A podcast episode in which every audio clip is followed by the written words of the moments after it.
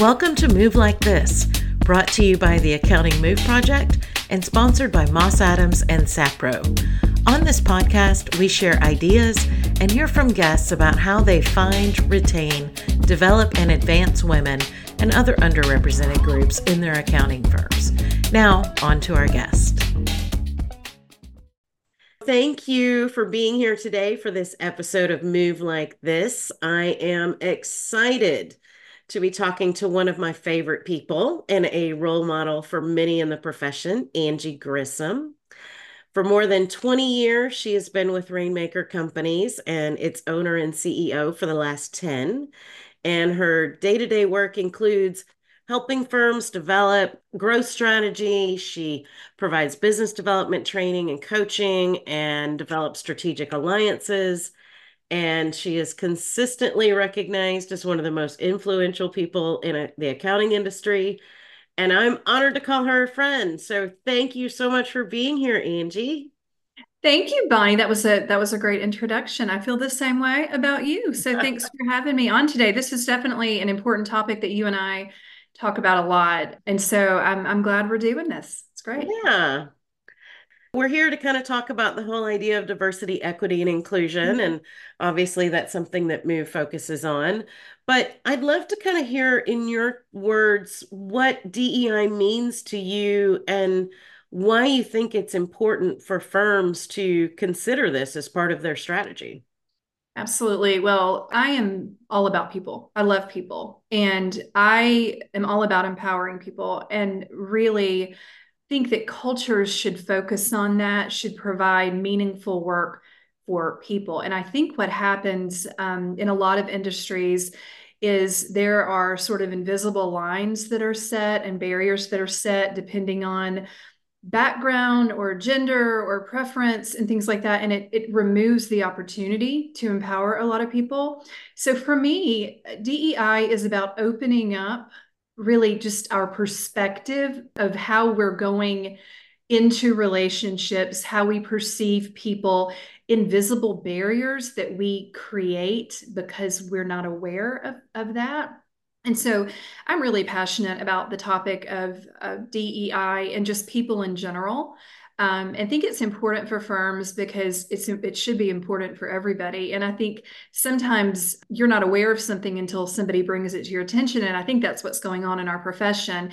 And I'll tell you, it's an incredible profession. And we have so many challenges right now, just like others, but challenges in terms of just staffing and talent shortages mm. and, and also um, the iceberg is melting and, and our talent is looking for more interesting work. And so it's really the perfect opportunity for firms to really open up and look at additional people and additional opportunities to include people and grow and take a hard look at who they're attracting, who they're not attracting, and who they're supporting because you know it's about feeling connected.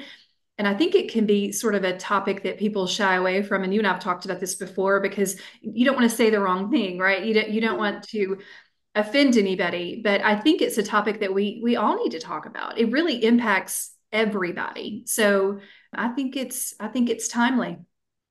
Yeah. And you mentioned attracting people but I think also equally important is the idea of retaining people, which is there where that idea of creating an inclusive culture or that sense of belonging happens. And right now, more so even than attracting is retaining people. And part of that is creating an atmosphere for them where they feel like they are taken seriously and where they can be their true selves and where they have opportunities.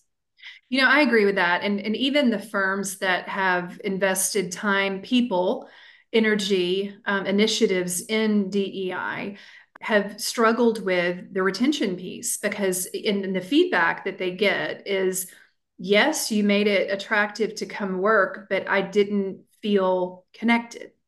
I didn't feel supported.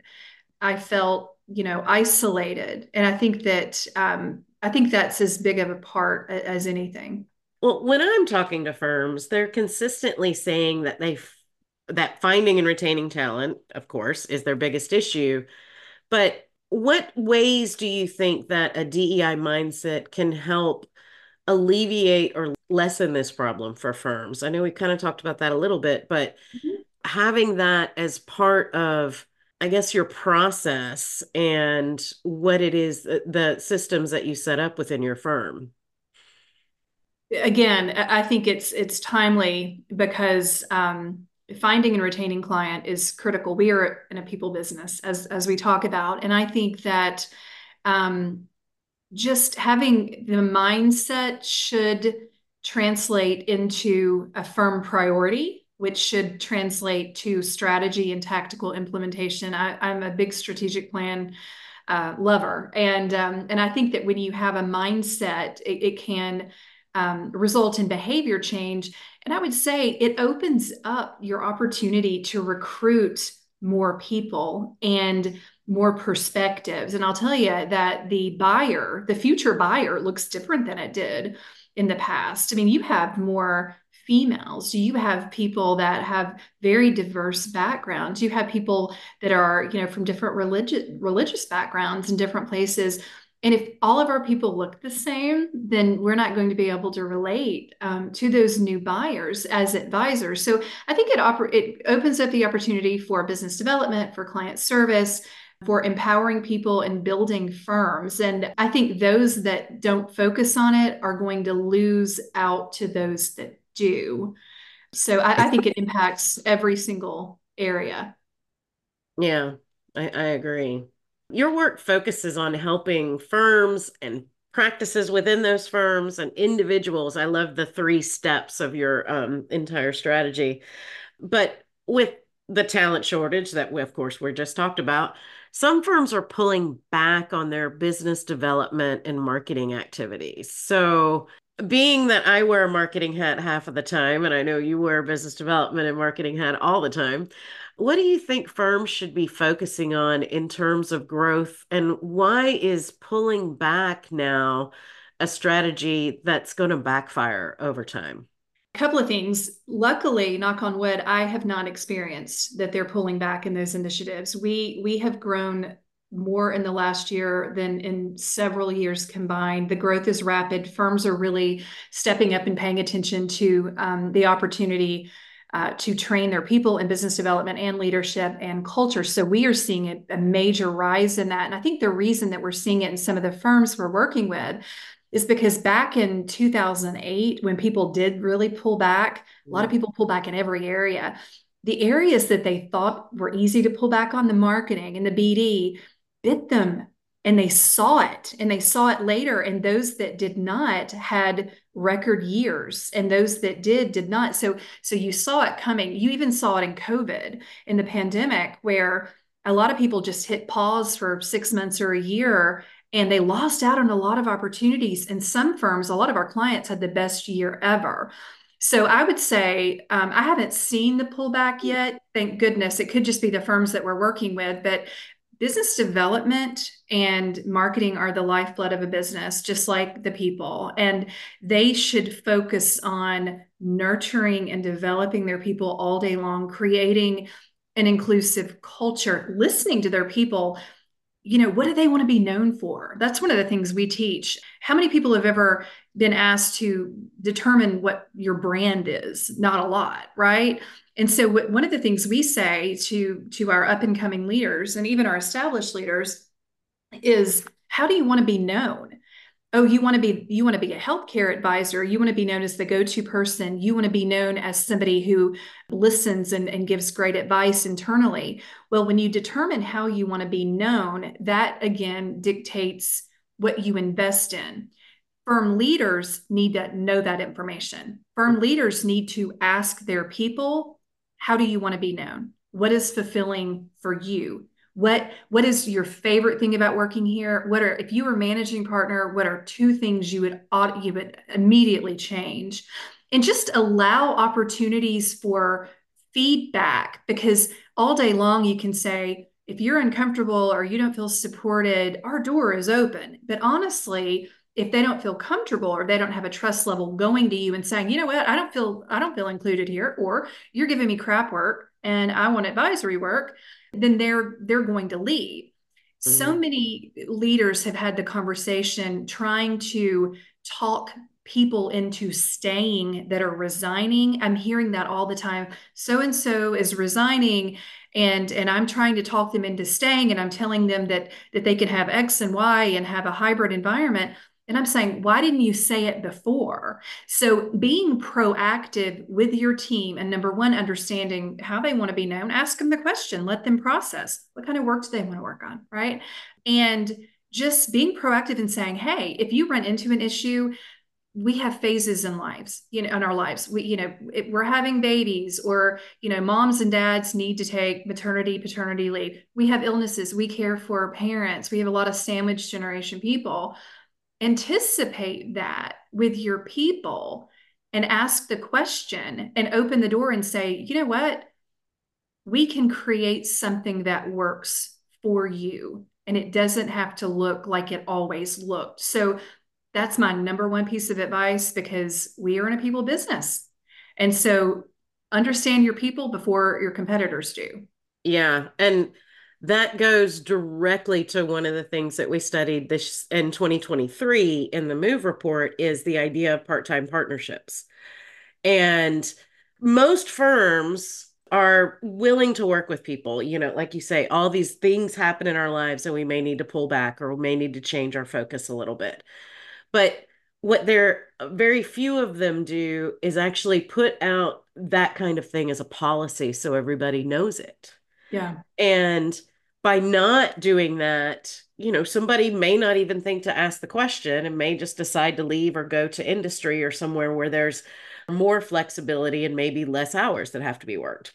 Mm-hmm. Um, so I love that idea of asking your people what they're interested in, but also putting together policies that allow for that flexibility that show your people that you're willing to work with them yeah you know it's interesting i had a call two days ago with a leader that called me um, from a firm and they said hey we're seeing some changes some early retirements we're seeing some people resign for work life balance you know how do we handle this? And i said exactly what you're saying create a role for that. Create a role for those people that want to settle down but still work mm-hmm. um, and make it okay um, whether they're a partner or not have conversations with them and i think that not only helps with retention for those people that are looking at transitioning out and they're not 65 years old they're younger but I think it also creates an opportunity for those looking up at the leaders thinking, do I want to work like that? Because, you know, the up and coming leaders um, looking at the current partners and saying, you know what? He did it, she did it, they did it in a certain way and the firm made it work. I'm never leaving. I'm never leaving here. And, and we have found that there has been so much boomerang activity. You probably seen it too. Um, a lot of people left during COVID. Everybody was offering everybody a job, you know, and they came back. A lot of them came back to their firms. And now when we're coaching them, they say, Angie, I'll never leave again because they met me where I was and uh. they they changed the game they they let me work in a hybrid environment they let me come to partner meetings with clients and learn how to talk to clients. They they let me work in a niche that I'm interested in. I'm never leaving. And so be proactive about opportunities for different positions. It doesn't look the way it used to. And you know, be proactive about what what your people want and let them know. The door is open, but give them a way to provide feedback that's safe as well mm-hmm. so that they truly do give you that feedback and those are through conversations yeah absolutely one of the things of course we focus on is how to attract recruit retain and promote women and people of color mm-hmm. and this is obviously more important now than ever when professionals can work from nearly any firm from nearly any location that they want to and in the 2023 report, we talked about how today's approach to getting client work done is more of a negotiation as employees are more vocal about their preferences. Mm-hmm. Um, I think, particularly Gen Z, mm-hmm. um, and what types of work they want to do and that they enjoy and how much they're willing to work. You know, so it's not the firm saying, Angie, this is your job and you're going to do it and you're going to be happy about it and you're going to do it in these hours kind of thing. It's much more of a let's find a way to serve clients that also serves the individuals and the firm. And are you seeing this in your work with firms? And if so, how is it playing out? A few years ago, Harvard Business Review had a, a cover story on it, a cover story on in general how in order to retain talent you really need to understand the passions of your people because we all do work that we don't love but it can't be a majority of our work mm-hmm. and so i am seeing people become more vocal for the first time ever when i am coaching people that are 30 35 40 they're saying, you know what? I went to my managing partner and I told him that I'm not working more than X hours during busy season because I'm a new dad. And and that's okay. And they're allowing that. Mm-hmm. And so they're drawing a line and saying, this is what I can do. This will, this is part of retaining me. That's part of it. But in terms of the kinds of work, that's the amount of work. The kinds of work I'm seeing more and more of it because, again, I think there's been a bit of a culture shift in a positive way um, since the pandemic where people are, leaders are talking to their people and they're saying, What are you passionate about? And you know what? Why don't you? shadow ed and shadow amy and shadow jason and see you know what what you're passionate about and give them opportunities and they're able to roll up their sleeves and do work more so in advisory. We recently interviewed a group of three fairly new staff between three and five years and they were rock stars. They were like the best best in class and we we sat down with them a group of consultants and i asked them the question. I said hey what would you you know what changes would you make if you were managing partner tomorrow? What what are what are the immediate changes? And they said we want to do fulfilling work and, and we don't mind doing some of the grunt work and we know that we've got ai and we've got all of these solutions but we we think we're more valuable than that early on. And so i'm hearing that firms are paying attention to that and that they are explaining the big picture. You are positioned as a trusted advisor. You you need to show up that way and use your brain and use critical thinking and, and give fulfilling work and that, that's the trend. People people want that kind of work. Their you know their college roommates that are in other industries have that kind of work early on. And so the trend i'm seeing again it could be the firms we're working with that they're paying attention and they're giving them a choice. And the thing that's derailing that a little bit unfortunately is continued turnover because when you have continued turnover you just kind of roll your sleeves up and you do whatever you can do to make it happen. You know, your managers are doing staff level work and on and on, partners are doing manager level work. But if we could get that under control and really focus everybody at every level, at least a little bit on advisory and hear from everybody what their passions are, pension is going to dramatically improve. And this was not really a conversation that was had previous to COVID. I didn't hear this a lot, but I hear it all the time now. Yeah, I'm hearing it a lot from firms too. That and that, like you're saying, those three to five year, the younger staff members are really stepping up and performing work that would, in some cases, be considered above their pay grade or something, and killing it. Killing so, it. I mean, the last thing you want to do is to suppress that excitement and that passion. So, give them an opportunity to really shine and to perform at their best. And you know you've got your next generation of leaders right there. You know mm-hmm. it's just they're they're defining themselves. And i think that's such a cool opportunity and a cool trend that i think firms are going to really benefit from in the long run. You know that and that concept really describes dei if you think about it. Changing the way that you look at your people not putting them in a box not recruiting certain people and putting them in a box and having them do certain work or work a certain number of hours.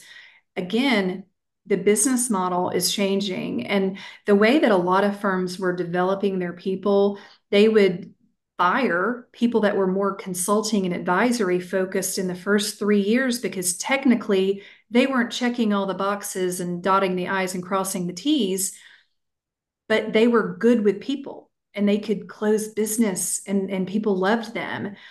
And then they try to hire them back and, and you can't later on when you realize oh we need to focus in advisory. So if we can take a look at our people and we can take a look at their skill sets and their passion that's inclusion. Mm-hmm. that's inclusion just like all of the other gender race background preference it doesn't matter. That's what inclusion is about. And those firms again that get it are going to grow and, and I, i'm already seeing it we're, we're seeing so many diversity roles, chief diversity officer, and things like that in firms where people are focusing not only on gender and race, but really the whole experience, the whole employee experience, because it touches everything. Yeah, that's that's interesting you say that. I was putting together some diversity training last week and put together a list of all the things that make us different all the diverse things that make us who we are. And that list is so long. You know, I mean, it's not, I mean, sure, it is certainly race and gender and age and the things that we think about, but it's, you know, our background, how we were raised, you know, where we yeah. were raised, all what we've experienced, where we went to college. I mean, uh, if we've dealt with health issues, all these kinds of things make us who we are and give us knowledge that we can bring to our jobs and bring to i think even more importantly our relationships with mm-hmm. our clients with our coworkers and really create this i know a lot of times we hear the term melting pot but i always think it's more of a rich salad because mm-hmm. it's yeah all these different things that make this great meal you know we don't want everybody to melt into one thing let's just like create this really awesome thing I love that. It's sort of like a quilt. Scott Moore and our team put a graphic together um, for our trainings talking about group versus team. And we have a, a, picture of a quilt and and you know the quilt has all these different pieces and it's mm-hmm. beautiful when it's pulled together um, sort of along the same lines my husband and i were having a conversation you know chad and we were talking last night about different experiences and um, i'm probably going to write an article at some point about it but the concept of everybody's measuring cup is a little different came up. So hear me out on this. We were talking about children, for example, and I have um, one of my best friends has a special needs son, and she's a single mom, and it's really super rough. And then I have friends that have kids that are straight A students, and you know, president of this and that, and and the perspective of what success looks like from one parent's perspective to another is very different. Their measuring cup is different. Even if you have, and, and I have two children, so if you have one child that's more of a challenge versus, or a major challenge versus one that's super easy, our measuring cup is now different than it would be if we had two easy children, for example. So I think when you think about people, you have to understand that the worst thing that ever happened to you is still the worst thing that ever happened to you. Um, whether it's your cat dying or your entire family dying or you being discriminated against. And, and that's a that's a piece of it. We have to be open and understand that everybody has a different experience and everybody has a different tolerance and a different measuring cup for different things. You're going to have increased sensitivity in certain areas and I think there is a lot of increased sensitivity in those people that have been discriminated against. I've experienced it a little bit, not as much as so many people, but a little bit. I was told early in my career that, hey, you're you're a young blonde girl, you can't be a consultant. You have to you have to be male and have gray hair. And I said, no, I don't think that's right. And, and that's just a little bit, but most people, a lot of people have had so many experiences and they come into these situations sensitive to it and and a lot of people don't understand that because their measuring cup is different. Yeah. And so i think just understanding when you put that beautiful salad together or you put that quilt together you really need to get to know your people and you really need to hear and listen to your people. Yeah. And everybody's experience is valid too. Oh, you know yeah. not that one it's not a competition. It's not like well i've dealt with this and you haven't. And you know i see so much of that and it's everybody's lived their lives and that's all we can do mm-hmm. and mm-hmm. the beauty is when we kind of learn from each other and can support each other and again create this team of people that can you know, create a firm of the future. I love it. Just a quick example. Um, sometimes you have to look at yourself in the mirror and you have to determine none of us think we behave badly, but if you look yourself in the mirror, sometimes you determine. And, and I'll tell you, when I was 24 years old, my father died of a brain tumor and he died within two weeks of that. It was absolutely devastating. And I remember being at work and a, and a coworker lost her dog um, and she was devastated for weeks and it made me angry because I thought, how dare you? How dare you shut down because of the loss when you have no idea what other people deal with? And that's on me. That's on me. And and and we don't see it that way, but I think that was the worst thing that ever happened to her. And and we know how important our dogs are. Oh um, yes. But you know, um, but I was looking at it from my lens mm-hmm. not from hers and i didn't say that to her but but i judged that and so those are the little things that add up that are important we just have to open it up and take a look in the mirror and say we all do it in different ways and we need to take a look at ourselves first before we judge but take a look at ourselves and then educate our teams on it. Completely agree. Before we get into my little fun closing questions what would be your top two or three pieces of advice for firms now that we are in 2024 and what what would you have to say to them Oh, again, you know, listen to your people. They're incredible and they are here for a reason. They're in your firm for a reason. So take the time, take the time, hit pause, spend an extra five minutes, 10 minutes, hour, go to dinner, understand your people, build that big relationship is number one. Number two, look at your business model and think about what it's going to look like in three to five years and determine how can you open it up and how can you um, offer more opportunities and more diversity and more inclusion and not just for the sake of diversity and inclusion but truly because it's the right thing to do and it benefits everybody involved and i would say give people an opportunity to do the work that they're passionate about, they will surprise you. The best way to develop a leader is to put them in a position and give them a project and believe in them and support them along the way. Just let go, let go a little bit. Make people, culture your priority. Let people do the work that they love and support them. That that's my my advice. I I hope every single firm out there takes that advice because I it would take a good profession and make it even greater. All right, so uh, completely leaving the accounting profession, I have a couple of little questions here I like to ask at the end because they entertain me. Um, so, when you were five years old, what did you want to be when you grew up? I think when I was five, I wanted to be an artist mm. because I loved things that were creative. And um, one of the reasons I wanted to go into consulting was because of the creativity of every single account and every single engagement. So I think it was I think it was an artist. Very cool. And if you were given the chance to travel anywhere for free, you didn't have to worry about time off, commitments, anything like that, where would you go and why?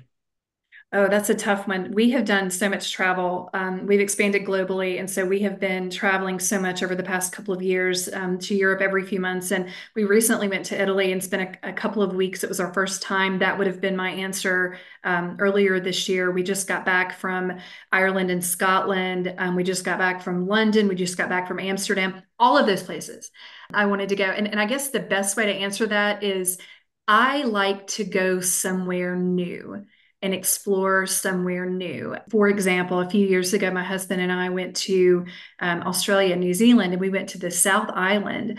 And Bonnie, it was the most beautiful place I've ever seen. And, and the food was different and the people were different and the terrain was different and it, it expands your perspective every trip you take every trip you take you realize that we are not the center of the universe and the way that you do things is not necessarily the right way. Um, so I like to go to new places and I'm not sure where that is. There are many, many places we haven't been that I think it sort of supports the whole DEI initiative. The more you know, the more you know you don't know. Yeah. I am with you on that. And we had plans to travel to Europe last year that got postponed, but we're definitely planning to do a big trip sometime this year. And I, I do. I, I love the meeting people in different places and I am with you though. Italy is pretty awesome and I would not be sad if I had to go back. you know, we when we back in 2016 we took our 8-year-old and 16-year-old to China and Japan on a work trip and it changed them. It changed their perspective and um, I thought that was the best education they could ever get. So I, I feel that way about us. It doesn't matter how old you are. Um, yeah, I agree. All right. And finally, if you could have one superpower, what would it be? You know what? It would be to heal people. I have dealt with so much loss in my family, friends. It would be to heal people. I, I cannot stand to see people struggle and suffer. So that would be it. Okay, that is the first time I've heard that answer, and I am sad that it is because that would be brilliant. Ah, uh, I can't imagine. it would imagine. solve a lot of problems. It was solve yeah, we would. Um, I love that. Well, as always, always have a wonderful time chatting with you, Angie, and appreciate you taking the time and sharing your knowledge and expertise here with the Move Like This audience. And hopefully, we can see each other again soon. We will. Bonnie, thank you for having me on. I'm so impressed with the Move project, the work that you all are doing, what you all have built, all of your work. Um, and I would just encourage anybody listening to take a look and get involved quickly with that. Uh, because that's where you need to be. Those are the things you need to be looking at and doing. And Bonnie, keep up the good work. It's it's incredible. Oh, thank you so much. Thank you for listening to Move Like This brought to you by the Accounting Move Project and sponsored by Moss Adams and SAPRO. If you'd like to learn more, visit our website at accountingmoveproject.com.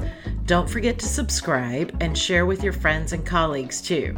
I'm your host, Bonnie Buol Ruszczyk, and until next time, keep moving forward.